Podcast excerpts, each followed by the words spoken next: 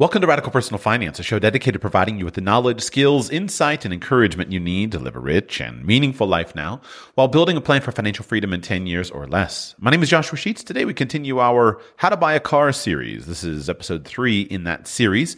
Episode one, we talked about deciding whether you should buy a car or not. And I encouraged you that if possible, most people should avoid owning a car uh, from a financial perspective. But many of us, from a lifestyle perspective, will choose to buy a car. But you should decide and think carefully about the things you would give up by even buying a car in the first place, while also considering the reasons why a car could be a really important part of your life assets. In episode two, we talked about deciding what kind of car you should buy. We talked about analyzing your needs, your wants, the size of the car, the specific capabilities, the features, the fanciness, the image, etc., uh, and even your needs now and later. And I walked you through, so hopefully you have some ideas of deciding what kind of car would be appropriate for you. In today's episode, I want to talk to you about step three, which is decide how much you should spend on a car. We want to do this before we go to the market to look at what is available. We want to decide how much you should spend on a car. I want you to come up with a specific number that will be appropriate for you to spend on a car. Now, quick reminder why does this matter? Well, very simply, a car is a big purchase that will go down in value. Again, slight caveat over the last couple of years, there's been a wacky market. Cars have not gone down in value the way that they uh, traditionally have. But I think it's very, very obvious that this is a temporary aberration and we will quickly return, if we haven't already returned to a normal market uh, with cars, where cars go down in value. This matters a lot when you think about growing your finances. Cars are not usually the biggest expense that people make. For example, a house is usually the biggest expense that most normal people make. But purchasing a house is a good way to increase your net worth. Houses generally go up in value. Cars generally go down in value. There are other large expenses that we know are pure consumption items. For example, if you plan an elaborate and expensive vacation this year, you'll go into that knowing that I'm spending money on something that I want to spend money on, and there's no sense of financial return to it. But people look at cars as basically kind of having utility value. I have to have one. It's something that I need. And if you're going to be losing money on something that has utility value, you want to make sure that the amount of money that you, you that you lose is not going to sink you. We make lots of purchases of things that go down in value. You might go out and buy the latest $1,000 iPhone. Uh, and that iPhone will lose half or more than half of its value in the first year of ownership. But that amount of financial loss isn't going to sink most people. It might sink someone who's very young or who has very low wages, but that decrease in value of a $1,000 iPhone losing $500 of depreciation is not going to sink most people's finances. But if we compare the $1,000 iPhone to a $50,000 car, we're in a very different situation. A $50,000 car that loses 15% of its value in a year, which is the normal rate of depreciation of vehicles, will lose $7,500 of value this year. That's too much money to lose until you're rich. Remember, I often compare this to something like fully funding a retirement account. If you fully fund a Roth IRA, that simple annual contribution, instead of losing $7,500 on vehicle depreciation, you choose to put the money into a retirement account. That decision alone, doing that every year, can make you a millionaire in the fullness of time. So that's too much money to lose until you're rich, especially when we're talking about depreciation alone. Remember that depreciation is not the only expense. The rest of your car expenses will generally be proportionate to the purchase price of your car buy a more expensive car that's newer, you'll generally have a higher cost of insurance. Buy a more expensive car that's newer, you're more likely to spend extra money modifying it and getting it accessorized just the way that you want. Even buy a new car and you're going to spend more money on car washes and car washing equipment, etc. Now, these aren't always perfectly proportional. There are often uh, ways that you can look at this and argue the opposite. For example, an older car might actually not save you that much on insurance if it is an unsafe car. Because remember that there are two components to purchasing auto insurance. There is your liability component, and then also your comprehend your comprehensive and collision insurance, which is based upon the value of the car. But if you're just maintaining liability insurance on your vehicle, and you are seeking to uh, carry, uh, you're maintaining liability insurance on the vehicle, then your uh, eh, your risk, my brain totally froze up. Your risk is going to be based upon the cost of the risk of injury to inhabitants of that vehicle in many cases. So sometimes an older car doesn't actually save you that much money on the liability component. But generally, you're going to have cheaper insurance with an older car. Uh, you can often drop your comprehensive and collision coverage on an older car where you wouldn't do that with a newer car, etc. So prices and costs and expenses on a car are generally proportionate to the purchase price. A car is a big purchase that will go down in value. And so we want to minimize the losses to an amount that is acceptable based upon our current net worth and our ambitions for wealth building. So, how much should you spend on a car? I'm going to give you three suggestions. The first suggestion is you should spend the amount of money that you have. And what I mean is, you should limit your purchase to the amount of money that you have saved. I'll talk in a separate episode about the advisability of financing cars versus paying cash. There are a few scenarios in which it can make sense to finance a car, which I'll deal with separately. But in virtually all other scenarios, you're better off simply paying cash. And you should limit yourself to the amount of money that you have saved. Here I'm specifically targeting people who are younger in their wealth building journey. If you've got $5,000 saved in a bank account and you want to go and buy a car, don't go out and start shopping for $20,000 cars. Shop for 4,000 and under dollar cars. Always limit yourself to the amount of money that you have saved. Car payments are a seductive thing. Car payments are the sign and stigma of poor people. You can raise your income to the point where, yeah, I've got a car payment, it's no big deal. There are lots and lots and lots of multimillionaires out there who have a couple thousand dollars a month in car payments, and it's no big deal. They take advantage of a 0% financing. They like driving new cars, and it's no big deal. But most people who have large car payments are broke. They're not broke because they borrowed money. They're broke because they borrowed too much money. They're broke because they didn't obey the rules that I'm going to get to in a moment. And so one simple way of avoiding disaster is simply limiting yourself to the amount of money that you have.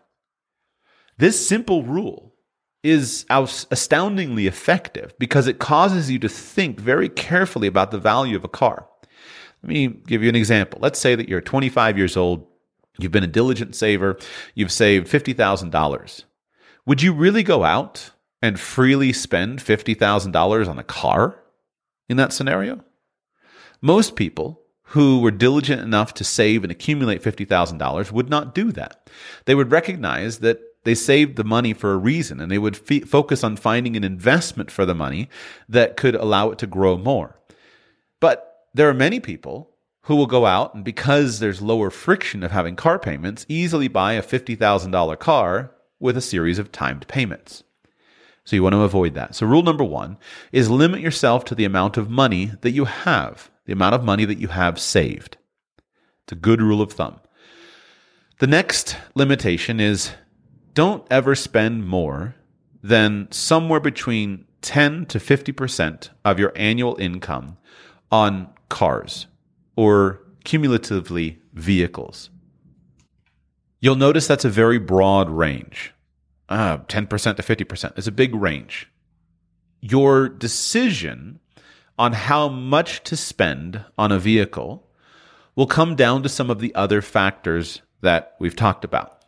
If you never go more than 50%, you're going to be fine. But if you really care about wealth building, I would encourage you to focus on about a 10% of your annual income.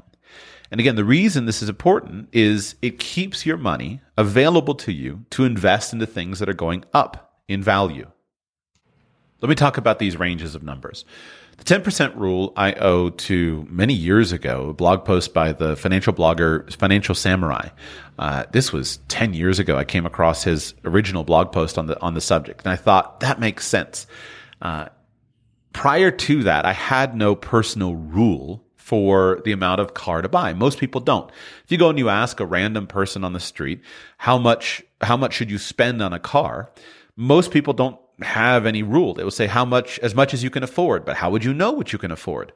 Uh, or they'll say as much as you have, or or there's just there's you need some rule.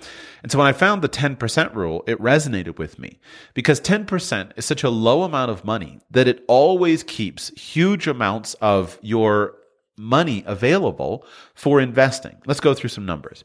If you're earning $30,000 a year, that means that you should buy a car that's worth about $3,000. To me, that feels right. Somebody making $30,000 a year desperately needs to save money. They can't afford to take a bunch of depreciation. $3,000 car will go down by 15%, which means that it will lose about $450 a year. That's reasonable. That, that person will have a $1,000 iPhone and a $30,000 car, will lose $1,000 between the two of them. Good to go. But if a $30,000 person making $30,000 goes out and buys a $30,000 car, Again, that $30,000 car will lose 15% of its value this year. That'll be $4,500. That is a huge percentage of income to be able to, to, to be to be losing. If someone's making $100,000 a year, they can go and buy a $10,000 car. Now, when we get to those numbers, it starts to feel a little bit stranger because most people's lives are not optimized towards wealth accumulation. Say $100,000, you should buy more than a $10,000 car. If you care about being wealthy, you'll stick to the 10% rule or something near it.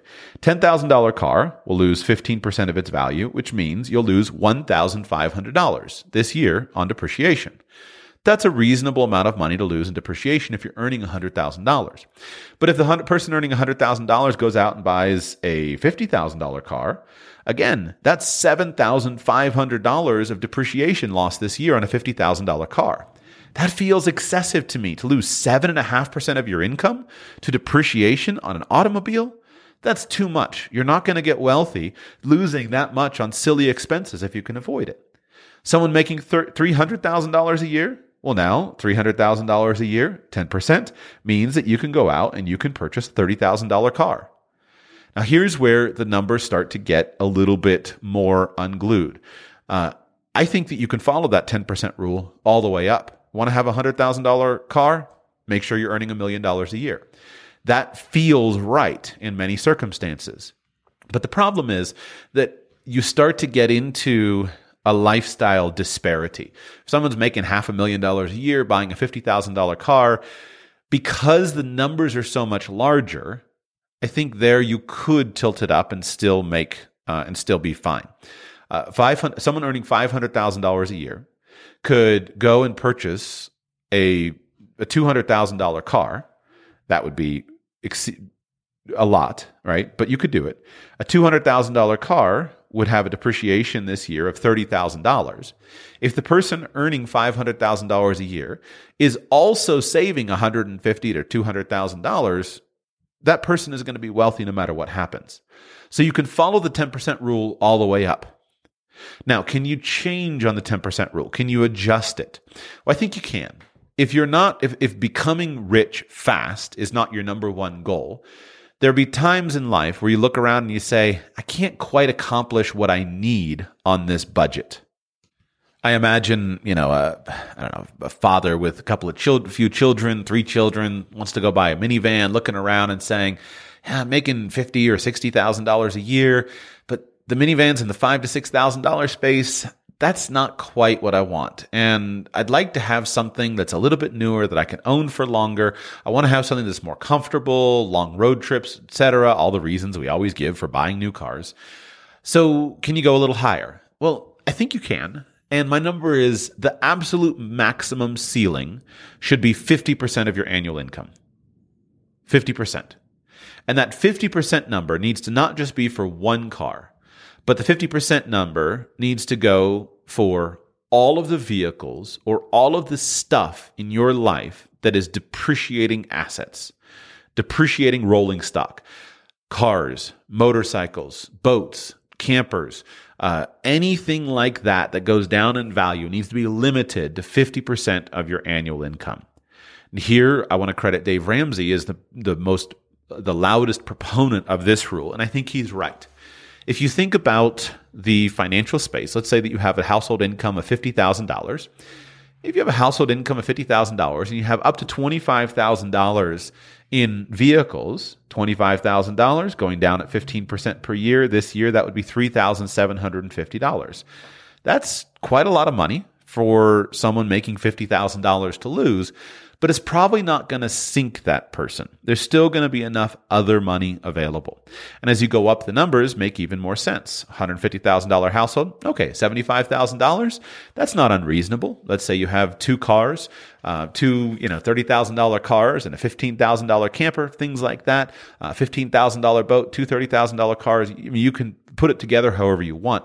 That's not unreasonable. It's still a significant amount of money in depreciation uh, $75,000 of vehicles would be a loss of $11,250 this year in depreciation, but at least you're okay. Uh, it's not too high. So, my answer to you, if you can't find something that you need at 10%, is you can go anywhere from 10 to as high as 50% if you need to. If you're serious about wealth building, focus on 10%. If you're not so serious about wealth building, you just want to be generally prudent, you can go as high as 50%. But if you have more than 50% of your annual income in the total value of cars, vehicles, etc., going then you should limit those expenses and consider changing something. In a moment, I want to talk about what do you do if you wake up and you have too much. But let's go on to the third rule. And here again, I want to credit Financial Samurai.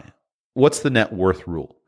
What if you are someone who has $5 million in the bank, but you just have some dividend stocks that are paying you some money and you don't spend a lot of money, you live debt free, you own all your assets, you're very, very, uh, you're doing fine. You spend, say, $100,000 you're fi- you have $5 million of assets, but you have $100,000 of income that you're living on. Does that mean that you should only drive a car worth $10,000? Well, here I think we can move to a net worth rule. And uh, Financial Samurai's math, which again, I'll, li- I'll link both of his uh, excellent blog articles on this topic. Financial Samurai's math is 5% of your net worth. So if you think about a net worth rule, you can always go and spend 5% of your net worth on a vehicle. If you have a $100,000 net worth, you can buy a $5,000 car. Most people with a $100,000 net worth are not calculating their wealth based upon their net worth. They're calculating their net worth based upon their income. But if you have a $5 million net worth, you could go and you could spend uh, 5% of your net worth on vehicles, $250,000 total. Now, if you think about it, that ratio feels really good to me. And again, this is not just for a car. This is for all of your what I call rolling stock, right? All of your cars, all your trucks, all your tractors, all of your boats, your motorcycles, etc., uh, even airplanes, whatever it is that you have. $5 million, $250,000 of stuff going down in value. That seems to me really reasonable. You can fit in plenty of toys on that. You would be have a depreciation of $37,500 on a $5 million net worth, that's not going to sink you, right? If your income uh, if your assets increase by uh, 5%, uh, they're going to increase by $250,000. So you're still going to be building wealth over time. Uh, $37,500 of depreciation is not going to sink you.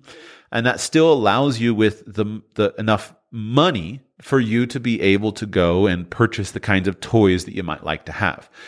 Uh, could you go higher? You can. And so, uh, if you choose to, you can. There is going to come a time in which having more assets is not so significant for you as much as consuming those assets and using them for their purpose, the reason you saved them in the first place. So if you make the conscious decision at some point to stop growing your net worth, then you can spend up to the amount of your net worth that is that you have an income. You can spend up to your income in depreciating assets, and you could choose at some point to go ahead and start consuming assets. But if you want to continue growing your net worth and you're looking for a good round target to target, the number is 5% of your net worth. So those are the three rules. Number one, limit yourself to the amount of money that you have saved. Don't go into debt for stuff. Don't go into debt for cars. Don't go into debt for boats. Don't go into debt for that stuff. Um, I'm not 100% on that, but I'm 98%. I'll lay out in a separate show the exceptions to that. But my entire lifetime, I have watched people, uh, when times are good, they say, I'm going to go into debt. Times are not always good. And so there's a benefit to being conservative and avoiding payments. Years ago, I knew a guy, very wealthy guy. And his comment to me was, I always avoid payments because then no matter what happens, I'm fine. I can go get a job as a bagger at a grocery store and I can be fine because I don't have payments. My life isn't going to collapse. And to me, that's always been something very attractive. There are a few situations in which I think it makes sense to take payments on, but they're very, very limited. And the vast majority of the time, you should limit yourself to the amount of money that you have saved. It will allow you to make good decisions. Second rule is spend no more than 50% of your annual income and target, if you're serious about building wealth, spending no more than 10% of your annual income on a vehicle. And if you're wealthy and you're living based on assets and you don't have an income that you're going to calculate on, you can spend up to 5% of your net worth on things that are going down in value, like cars. Are there counter arguments as to why you should spend more? Of course, there are. People who want to spend their money will always find ways to justify spending their money. But I think the counter arguments as to why you should spend more, given the guidelines that I've given, can always be negated. The primary argument that people will give is I don't want an old car that's going to break down all the time. That kind of comment reflects basically a 1980s mentality. There was a period in car history in which if you had an older car, you could expect it to be breaking down all the time. But after the revolution of Japanese automobiles in the 1980s, followed up by Japanese and Korean and, and just amazing improvements in quality across the board on practically all manufacturers, we're at a point now where any car can be reliable. Reliability is much more a function of your carefully choosing a make and model that is known for reliability and carefully choosing a vehicle that has a known history more than it is a function of the age of the car. And on virtually any budget, you can find a very reliable automobile on virtually any budget following those rules. Making $50,000 a year, you can find all day long reliable $5,000 vehicles. The one that is more persuasive to me has to do with safety. Can I get a safe car based upon those numbers?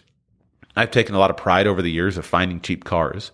And I've told this story, but I'll say it again. One of the best deals I found one of the years ago was I was stumbling, I was going along and I found a, a friend of mine who was selling an old Toyota Corolla and she sold it to me. She didn't want to drive anymore. She sold it to me for $500 and it was a fair price. And the car was basically the perfect cheap car. It was a little four cylinder car, manual transmission, manual windows, manual door locks, nothing to go down, nothing to break down. It was a 1998 Toyota Corolla.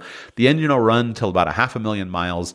Uh, it's a completely bulletproof car. I bought it for $500. I fixed up a couple things cosmetic. I don't remember at this point in time, but I had virtually no money in the car and I just kept it as a little beater that I could lend out to people. Or if my car went broke, broke, went broke.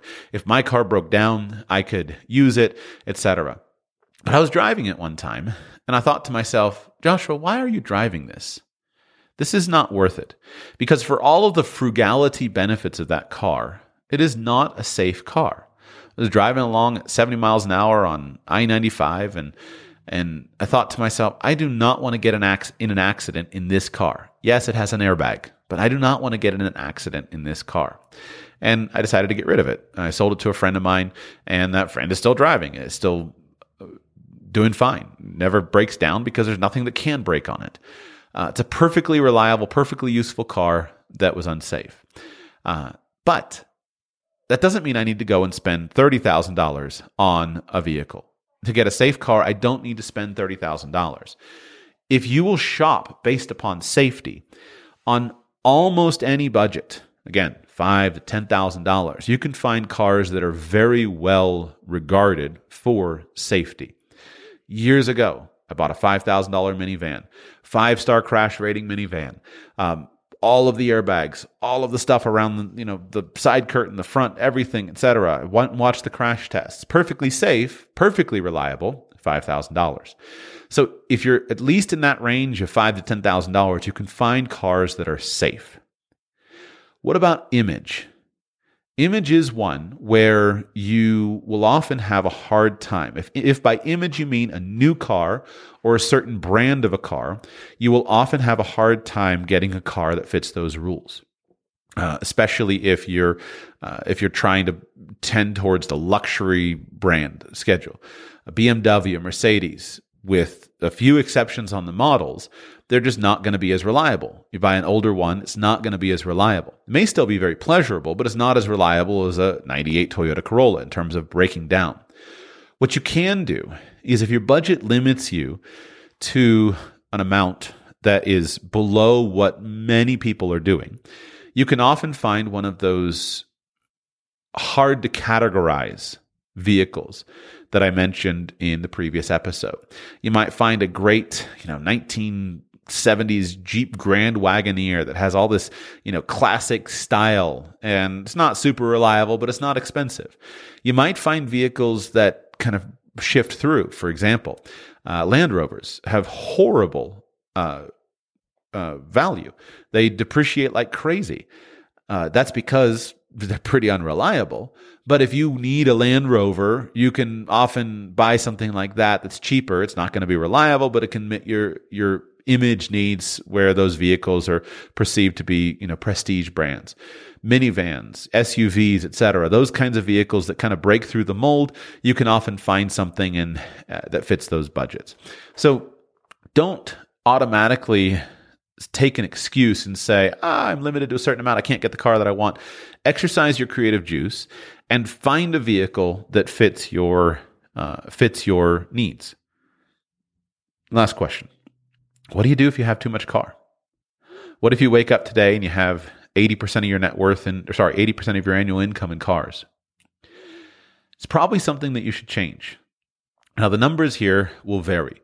So if you say, Joshua, I've got, you know, 59% of my annual income is in vehicles but I was strategic and careful about the vehicles that I chose. Uh, I find this most of the time with young families. They say, We wanted a minivan. We went out and bought a brand new minivan. We're planning to have it for a long time. Yeah, we paid $55,000. We got a household income of $85,000. I would say it's too much money. If I were advising you before the sale, I would advise you not to do it. But that doesn't necessarily mean you should just dump the car today uh, you should probably, in that situation, just keep it. So if you own too much of a car, your first way out is just keep the vehicles until they depreciate down to a lower amount and then be more thoughtful the next time around. The best way for you, I need to be careful with my words, a very good, reliable way to eliminate the problems of buying too much vehicle is to keep your vehicle for a very long time. Remember, depreciation is an annual number based upon the current value. So that $50,000 car that declines in value this year by $7,500, this next year it's worth 42,500. And then it'll receive a 15% depreciation, which means it'll lose $6,375. And in the second year, it'll be down to $35,000. So your car today that is too much for your income will very quickly be worth less. If you keep it, you can enjoy the benefits, the reasons that you bought the car in the first place, and enjoy them for a long time by just committing to keep the car. Because cars depreciate in value so much, very quickly your car will be down into the ratio where it makes sense. And now that you know the ratio, you can avoid going out and simply making another big mistake. I think financially, a very good argument can be made that the person who goes out and buys a brand new vehicle today, spends $60,000 for a wonderful loaded minivan and keeps it for 20 years will probably be ahead of the person that's constantly trading out a vehicle every three or four years and trying to keep frugal purchases uh, by following the numbers and buying $15,000 vehicles. I think there's a good argument to be made for that. If you bought it new, you can you know the history of the car. If you bought a car that was a good uh, vehicle, it was known for reliability and for good ownership costs. Uh, you can own it from new. You can make sure that all the maintenance is taken care of. You can get your real money's worth out of accessories, modifications, things like that. The car can serve you, be a wonderful part of your, your lifestyle, and it can just be, uh, it, it pays off when you keep it for a long time. So, in most cases, I think the best thing is just keep your vehicles that you have and own them until they're insignificant in terms of your overall financial situation. Where that advice is not appropriate is if the numbers are radically out of whack or if you've got a radically inappropriate vehicle. Right? You're you're making fifty thousand dollars a year, and you've got a hundred thousand dollar car that you got on payments, and you're just barely making it, and you've got a huge amount of money left that you owe on it. Well, in those kinds of situations, you're so radically out of out of balance that you have to get rid of it. You will never get ahead financially, uh, making fifty thousand dollars a year uh, with a with a hundred thousand dollar car. You have to change it. And in today's world, it's remarkably not unheard of to have some of those numbers. Because you can have a loaded out pickup truck or a loaded out SUV that is approaches $100,000 and if if you finance the car and you had a big down payment and you stretch the payment out over 72 months etc that may have been considered affordable and they lent you the money for it. But you'll never get ahead financially owning that much vehicle.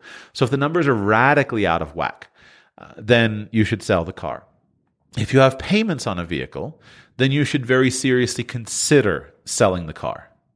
I will devote an entire episode to the scenario of, hey, Joshua, I've got a big car payment and I owe more on it than it's worth and I have no money. What do I do? This is a very difficult situation that many people wind up in because people are, who are in the habit of buying new cars frequently roll negative equity from vehicle to vehicle to vehicle to vehicle. And they wind up upside down, having a car that's worth $40,000 and they have a car note of $52,000 and there's nothing they can do. Because if they sold the vehicle, not only would they would it sell for $40,000, they would have to come up with $12,000 out of pocket to pay off the the note in order to get the title so that they can accomplish the sale. And worse than that, they would still have to come up with the money out of pocket to go and pay for another car. So this is a very difficult situation. But in some cases, if you can effectuate the sale, just simply amputating cars can free up enough money that you can clean up other messes, etc. In closing, you decide how much money you're going to spend on a car and decide it before you go shopping. You may find after shopping that you need to adjust your budget in some regard. But don't start by going out to the car market and kind of wandering around. Because as soon as you do that, you will be quickly and easily enticed by low monthly payments, easy financing. You'll be quickly enticed by the wonderful new car smell, how shiny it is, how beautiful it is, how comfortable it is, then you'll start justifying to yourself a whole long list of very practical justifications. Well, I'm going to buy this car because it's safer for my children. And after all, my children are my number one most valuable possession, and aren't they worth it to protect? I'm going to buy this car because it has a really great MPGs, and after all, gas prices are really high right now. I'm going to buy this car because it's going to impress the world and it's going to give them the image that I need to, to portray to them. I'm going to buy this car and I'm going to keep it for a really long time. That way, my mistake of buying too much car and spending too much on it isn't going to actually pay off. You'll justify it. We all do. All of us justify it to ourselves. So come up with your rule for the reasons that make sense to you and stick to your rule and understand what your numbers are before you go to the car marketplace.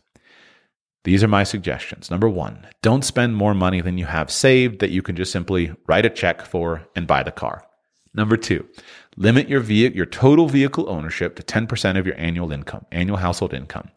If you can't do it on 10% and you're willing to have a slower path to wealth, you can go above 10% to a maximum of 50%, never more than 50%. But if it's 15%, okay, and you're willing to give it up, that's fine. Or if you're wealthy, then limit your vehicle exposure to 5% of your net worth. If you follow those rules, you'll have the vehicle that you need and that you want, and you'll continue to build wealth, which makes the vehicle far more enjoyable. I have made a lot of financial mistakes in my life. One of the few mistakes that I have avoided is having a car payment. I've never had a car payment. And having lived my entire adult life free of car payments, you can't get me to go and change that. I'm telling you, it is the best feeling in the world to know that you have control of your money. If you avoid car payments, virtually anything else that you want is within your reach. I'm not opposed to borrowing money for assets that are going up in value houses, businesses, investments. Those are all good uses of borrowed money. Cars are not a good use of borrowed money. Boats are not a good use of borrowed money. RVs are not a good use of borrowed money. Because when you wind up out there in the thing, you're always thinking about how much it cost you and you can't ever enjoy it. So if I want something that is more than I have, I use that as motivation. If you're earning $100,000 a year and you say, Joshua, you're telling me I can only spend $10,000 on a car? You have two choices. Choice A is throw the advice out the window and go spend more money on a car and wind up less wealthy.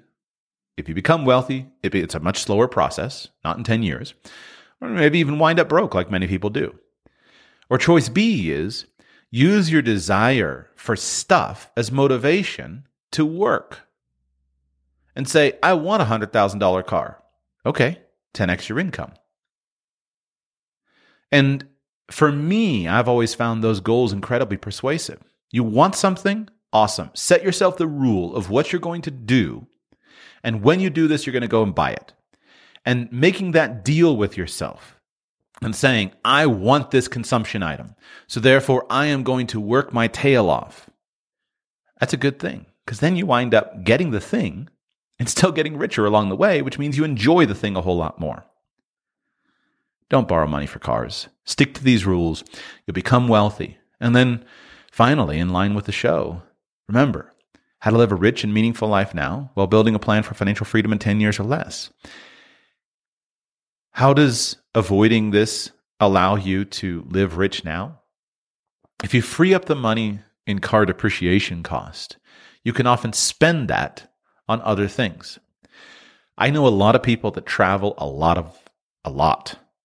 And one of the things that seems very consistent is people who travel simply make the intentional choice that they prefer traveling to driving an expensive car. Remember, the depreciation on a $50,000 car, a 15% this year is $7,500 if you avoid the depreciation, and if you choose not to save that money, you choose to spend it, you can travel a lot on $7,500. So think carefully before you go and sign up for something that's going to wind up just sucking money out every year.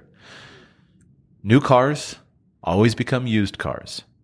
Things that inspire that lust and desire quickly become, eh, they're old, they're scratched, they don't inspire that lust and desire the older I get, the more amazed I am to watch this process. I remember in high school, I would go to car dealerships and get all their physical paper catalogs, and I'd take them home and I'd dream about them and study them and look through them. All of the cars that were my dream cars when I was in high school, the brand new ones that I just dreamed about, they all look like junky, you know, white trash, poor people vehicles.